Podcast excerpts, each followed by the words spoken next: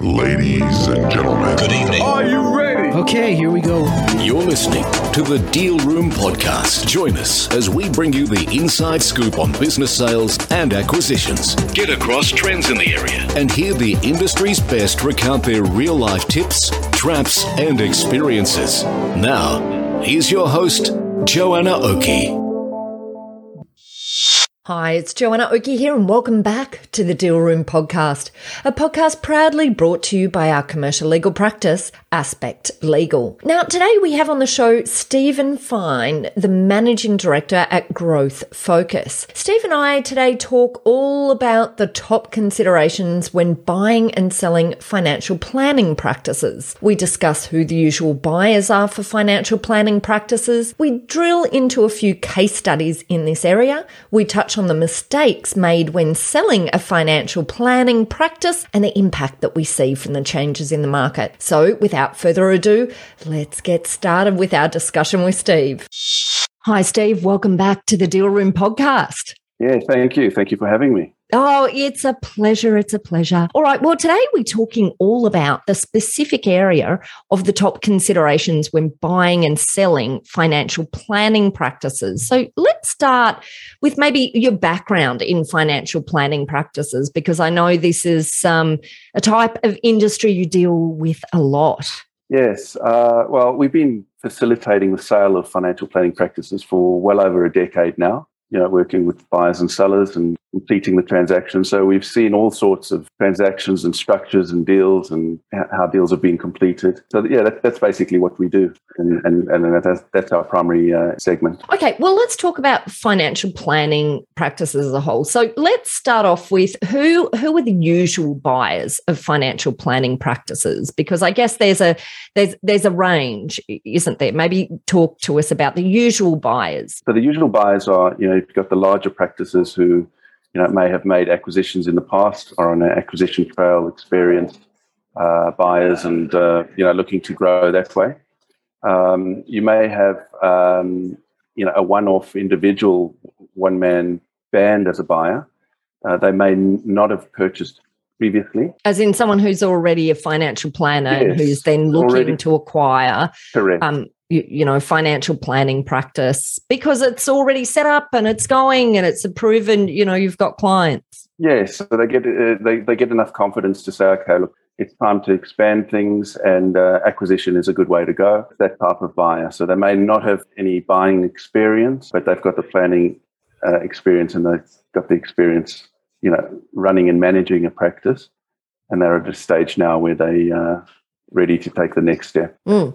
And then the third type of buyer is perhaps someone who hasn't run a practice. They may have been in employed capacity and they're ready to, to step up, run their own show. So those are the three types of buyers that we come across. We also see buyers in this space that might perhaps um, have uh, financial, might see financial planning as a good addition to their service offering. So that might be accounting practices or, you, you know, those sorts of businesses. Do, do you see many of those types of buyers around at the moment? Uh, not that many. There were in the past where you know it was um, you know an aligned business who said, "Okay, look, let's have a go at this financial planning thing and see see how it goes." But we're really not seeing a lot of that anymore. And what do you think that is? Well, I think those who have tried it before and really didn't understand the financial planning process and you know what's involved, it's not as easy as it sounds. You know, on Mm. paper, it's okay. Well, let's just buy this practice, and then we'll have an, uh, you know, it'll be aligned with what we do. And at the end of the day, there's got to be someone there who's really driving it. And I think that's the problem with that model. You know, if the if the vendor exit, getting someone employed is different.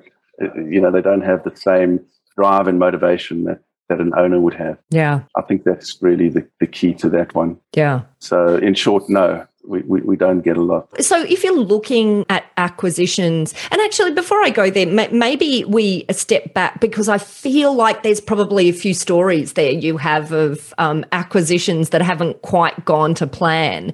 Are, are there any sort of, uh, you know, examples that you've seen of buyers coming in, perhaps expecting the wrong thing out of the business, and then it just not turning out the way that they'd expected? Yeah, I mean, I can think of one one instance where a purchaser made a, an acquisition of a financial planning practice. The vendor was exiting. The vendor was actually going overseas. And plan was, look, let's get somebody in to take over the business. It went pear shaped because they had nominated a person. This person had said all the right things that they were going to run the business, and um, you know they were working together for, for three months. And then this employed person decided that they wanted to go and do it do it themselves. And yeah, it wasn't a pretty picture because it was very unethical what the uh, employed person did. Wow! And so then left the new buyer without the new buyer anyone to seller. hold the clients and provide Exactly. the services. Exactly, exactly. So, I mean, that's that's kind of relates back to to the issues of not being on the ground and not Yeah. having control of Yeah. the business.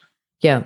Well, taking it from a buy side perspective, maybe if you can step out for us the sorts of things that you think buyers should be considering when they're looking to buy financial planning practice. Um, look, I mean, there's the standard, you know, looking at the quality of the business. I, I think what may be more of value is perhaps how, how to buy the business and, and what to consider. I mean, one of the mistakes that I see from buyers, and often it's, it results in them not making a successful acquisition, is not detailing their offer. I'll Mm. give you an example. Buying a practice like this, there's so many other considerations. It's not like a widget uh, in a store, and uh, you know you say, "Look, I'll pay X amount, and thank you very much. Let's wrap it up, and off you go." There's emotions involved. There's questions around post transaction. What's going to happen with the staff? Is the new acquirer going to gel with the clients? Mm. The key thing that I think uh, is, is really important is when uh, making a, an offer, detail the offer. A lot of buyers think, oh, look, I'll just put a multiple on there and, um, you know, the terms and, and that's enough. But you want to really, in, in, in, in presenting an offer, put forward what the plans are for, for the staff, put forward what the plans are for the location, put forward how the onboarding process is, is, is going to work, exactly what's required from the buyer to transition the clients across um, and introduce them to, to the new acquirer. So lack of detail in offers, I think, is one of the biggest mistakes that, that buyers make. Mm. And that that's interesting uh, because the sorts of things that you're talking about, and, and, and you're talking about the discussion that you're having with the potential buyer that you're then, you know, feeding back to the seller, or you you suggesting that all of this should be in writing. I am. We spend a lot of time on the heads of agreement.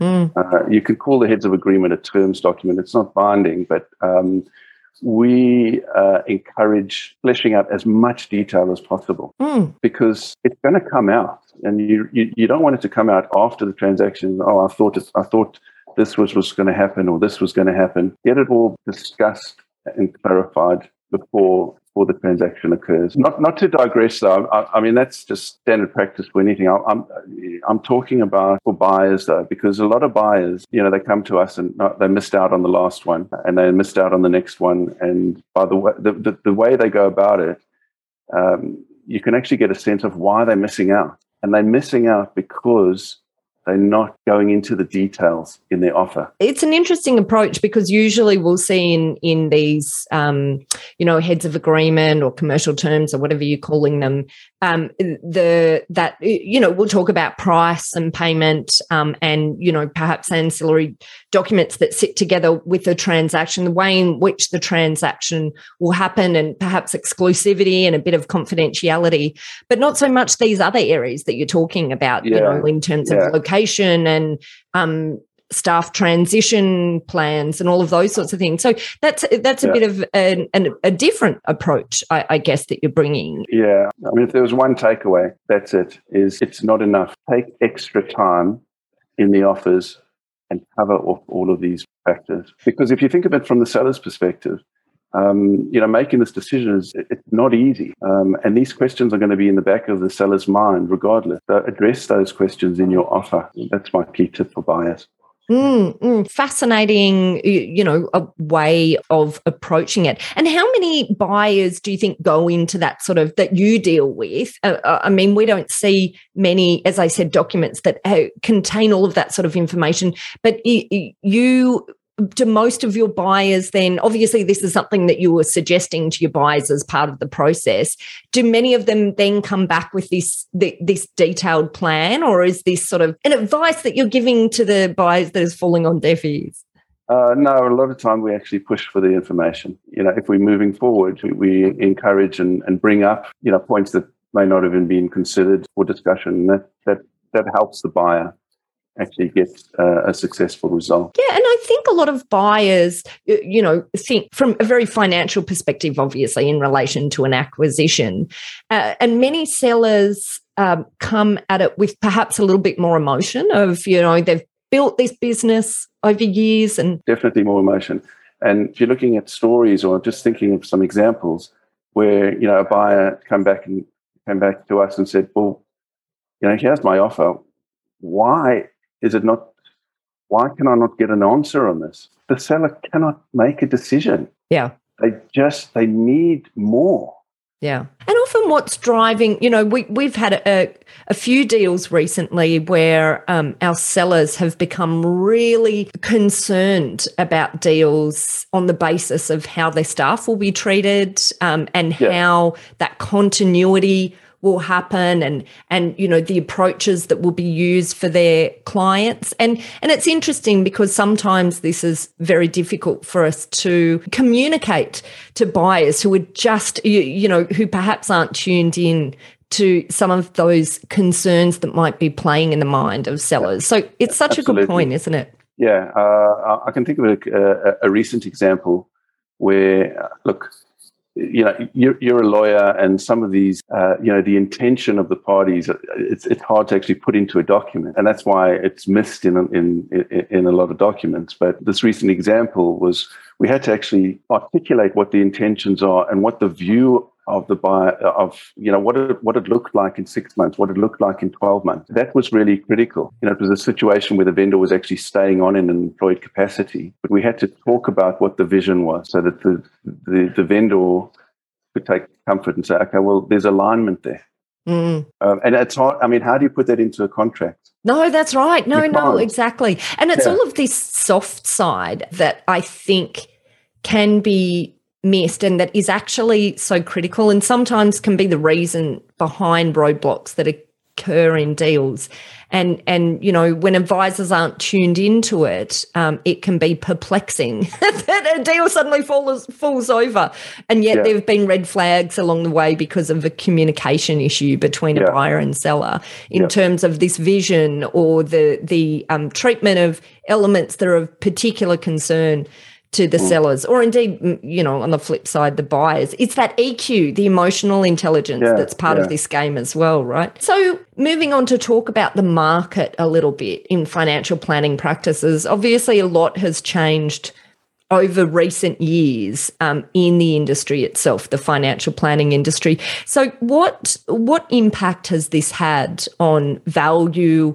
of financial planning practices and the saleability of financial planning practices? Uh, the good news is the demand is still strong. There's, yep. Uh, you know, there's more buyers than sellers. The multiples have been come under uh, pressure in the last couple of couple of years. You know, compliance costs have gone up, insurance costs have gone up. So multiples have come down a, a, a little bit if we you know compare it to transactions that we were doing three, four, five years ago. But the demand is is, is still strong. Mm.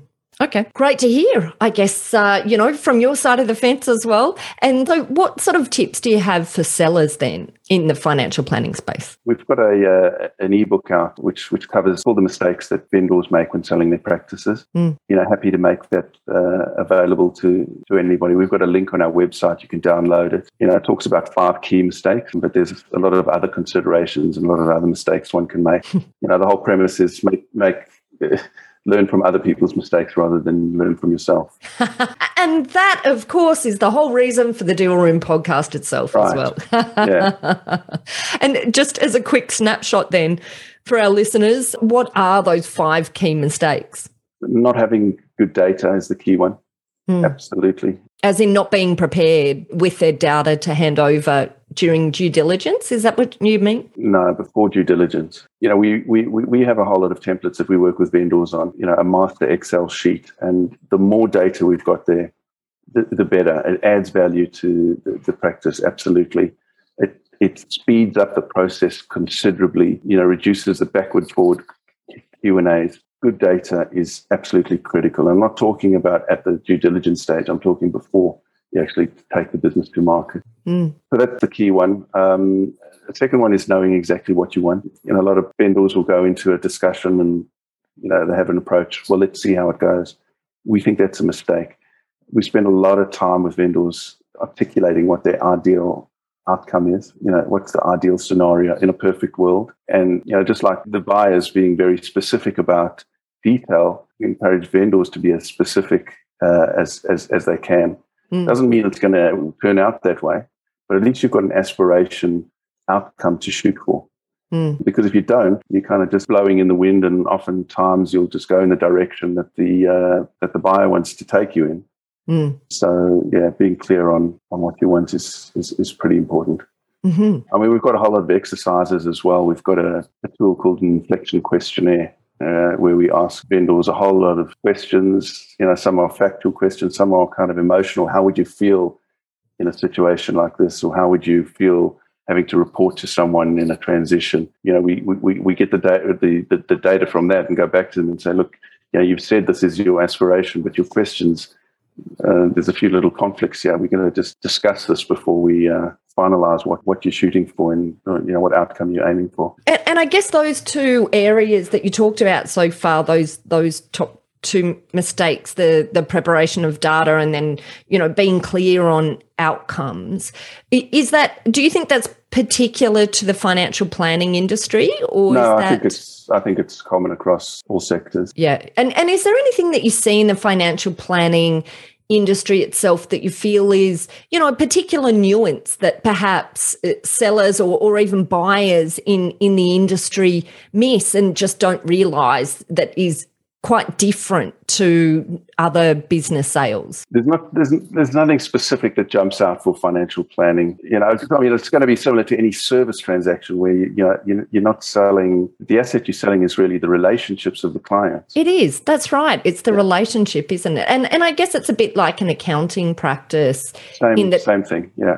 there can be very very strong relationships um, between and and whilst it might be the same in any professional services business i think there is this sort of element when finances are involved. So your financial planning practices your accounting practices where that relationship between the advisor and the end client is very can be very close. And and I guess then in those situations the particular issue that we have to manage is how is it that we ensure that when there's a transmission of business that our clients stay. Um, and y- you know quite often we'll have the, a retention to deal with that. But retention is only a component of the sale price. Um, you, you know sometimes 10 20% and so you've still got the balance that's exposed if you haven't from a buy side perspective if you haven't found a way to properly transition the clients. And then from a sell side perspective of course you've got the retention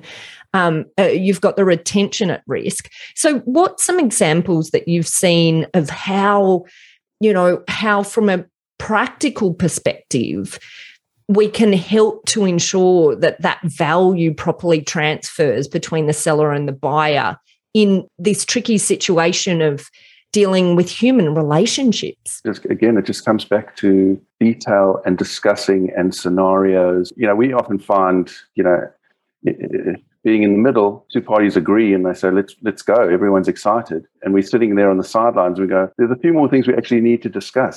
You know, what's going to happen on such and such a date? How's it?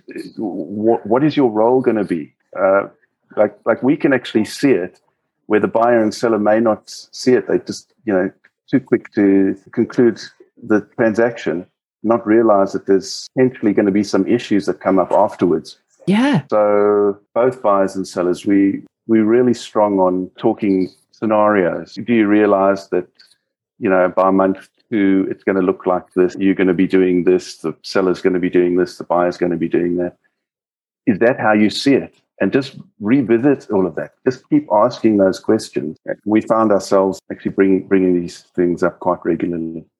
Mm. And so, what what's an example that you've seen? Do you recall an instance where this um th- this transition had been done really, really well? Like, do you recall any instances where you thought, "Oh gosh, they nailed it"? Yes, uh, you know, this one transition which worked so smoothly. Uh, you know, the the the buyer and the seller were very, very similar when they, when they did the transition. You know, they had I mean, it worked beautifully. They had the same interests. They did the, the same hobbies, and um, you know, they it was almost like from the client's perspective that both similar. So that that transition was particularly uh, smooth, very, very seamless. So, so you're saying that the end clients sort of had this, you know, the replacement advisor to them felt so similar to the first yeah. that there was this this smoothness in the in the transition. Yeah, yeah. It doesn't mean don't do transactions if you're not similar to the.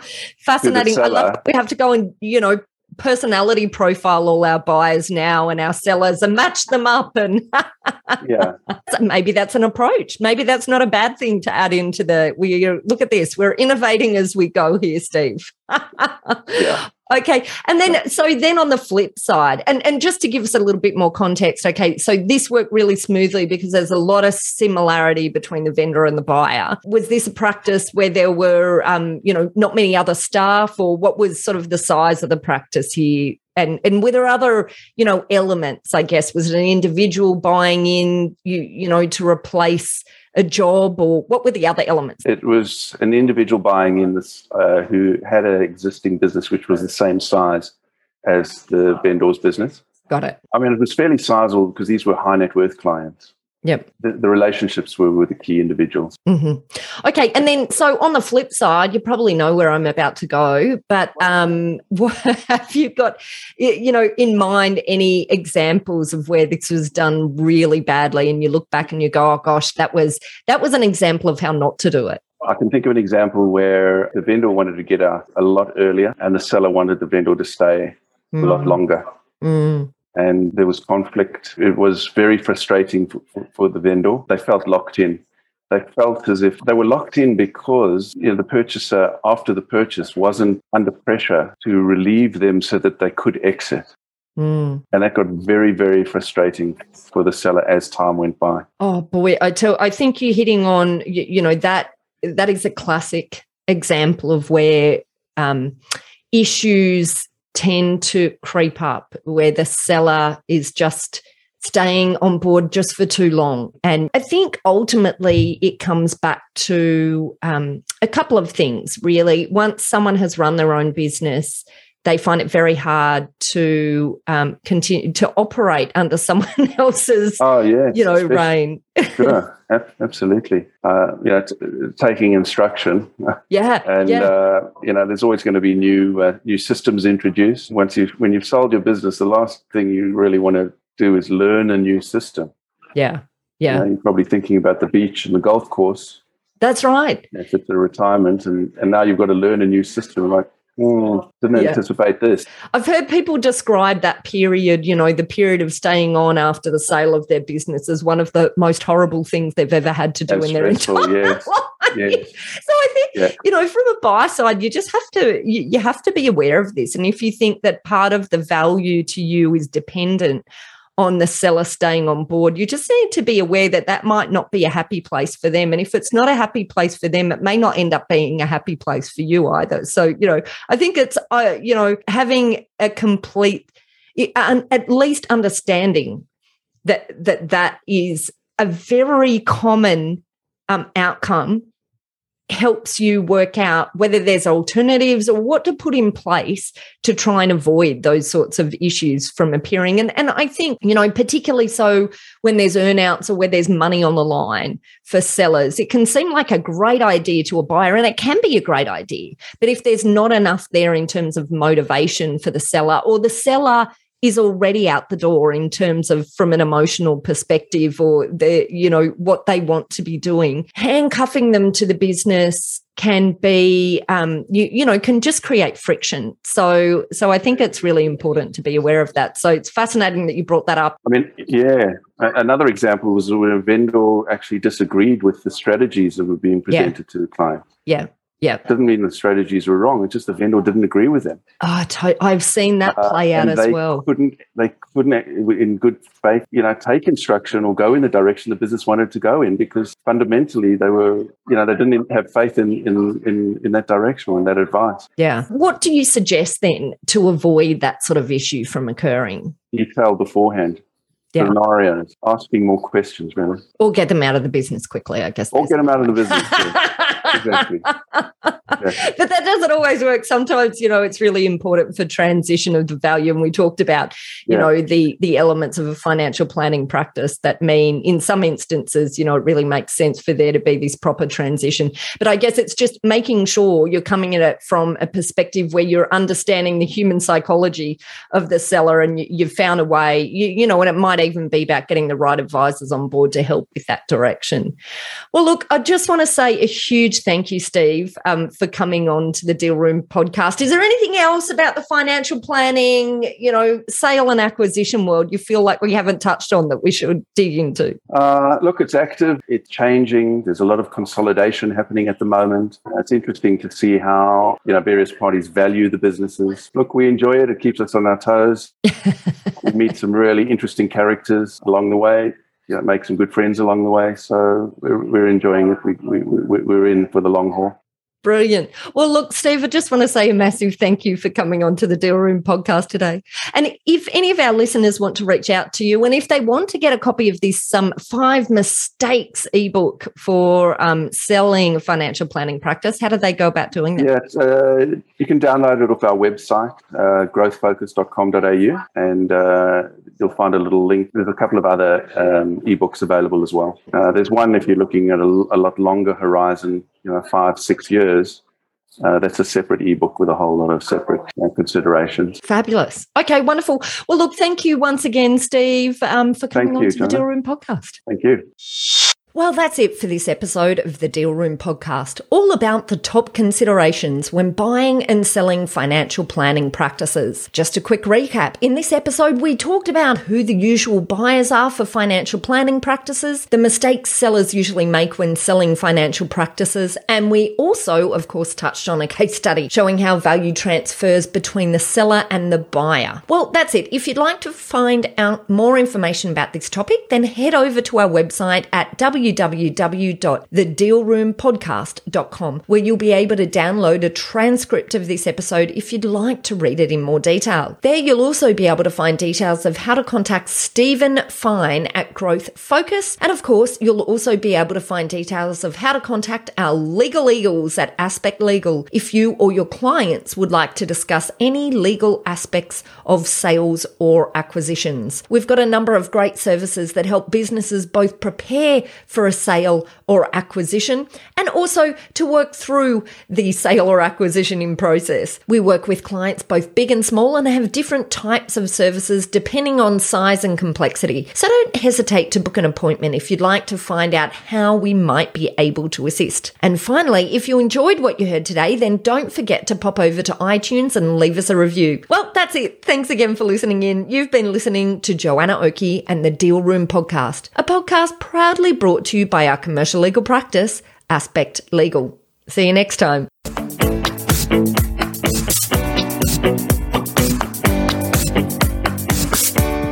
Aspect Legal has a number of great services that help businesses prepare for a sale or acquisition, to help them prepare in advance and to get transaction ready. We've also got a range of services to help guide businesses through the sale and acquisitions process. We work with clients both big and small and have different types of services depending on size and complexity. We provide a free consultation to discuss your proposed sale or acquisition. So see our show notes on how to book a time to speak with us or head over to our website at aspectlegal.com.au. Ladies and gentlemen. That will conclude this evening's entertainment. Thanks for listening to the Deal Room Podcast. To find out more about this episode and other episodes in the series, check out the show notes or head over to our website at thedealroompodcast.com.au.